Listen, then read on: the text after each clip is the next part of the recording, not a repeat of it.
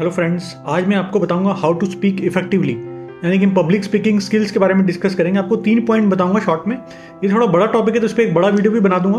वो जो तीन बेसिक पॉइंट है, वो फ़र्स्ट पॉइंट आपको याद करना है, अगर आपको कम्युनिकेशन अच्छा इंप्रूव करना है पब्लिक स्पीकिंग स्किल्स में अच्छा होना है तो you have to be a good story teller first point है गुड स्टोरी टेलर बनना है आपको। एक अच्छे से कहानियाँ सुनाने की कला आपको आनी चाहिए।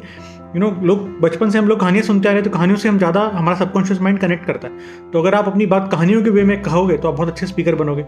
दूसरा है रिसर्च योर ऑडियंस यानी कि आप जिस ऑडियंस के बाद अपनी पब्लिक स्पीकिंग करने वाले, उसके बारे में रिसर्च करो। क्या वो टीनेज हैं, क्या वो यंग लड़के, लड़कियाँ हैं, या वो मल्टीनेशनल कंपनी के वर्कर्स हैं एम्प्लॉयज़ हैं, उनके साथ तो दोनों के साथ लैंग्वेज अलग होगी। यू नो शब्दों का चयन अलग होगा। अलग बात कहने का तो उन पर रिसर्च करो किस ऑडियंस से आप बोलने वाले ताकि आप उनसे अच्छे से कनेक्ट कर सको। और थर्ड है work on your body language क्योंकि एट्टी परसेंट तो हमारी बॉडी लैंग्वेज जो होती है, वही बयां करती, शब्द नहीं करते तो बॉडी लैंग्वेज कैसे हाथ यूज़ करना है, आँख यूज़ करनी है, वो यूज़ करो। Voice modulation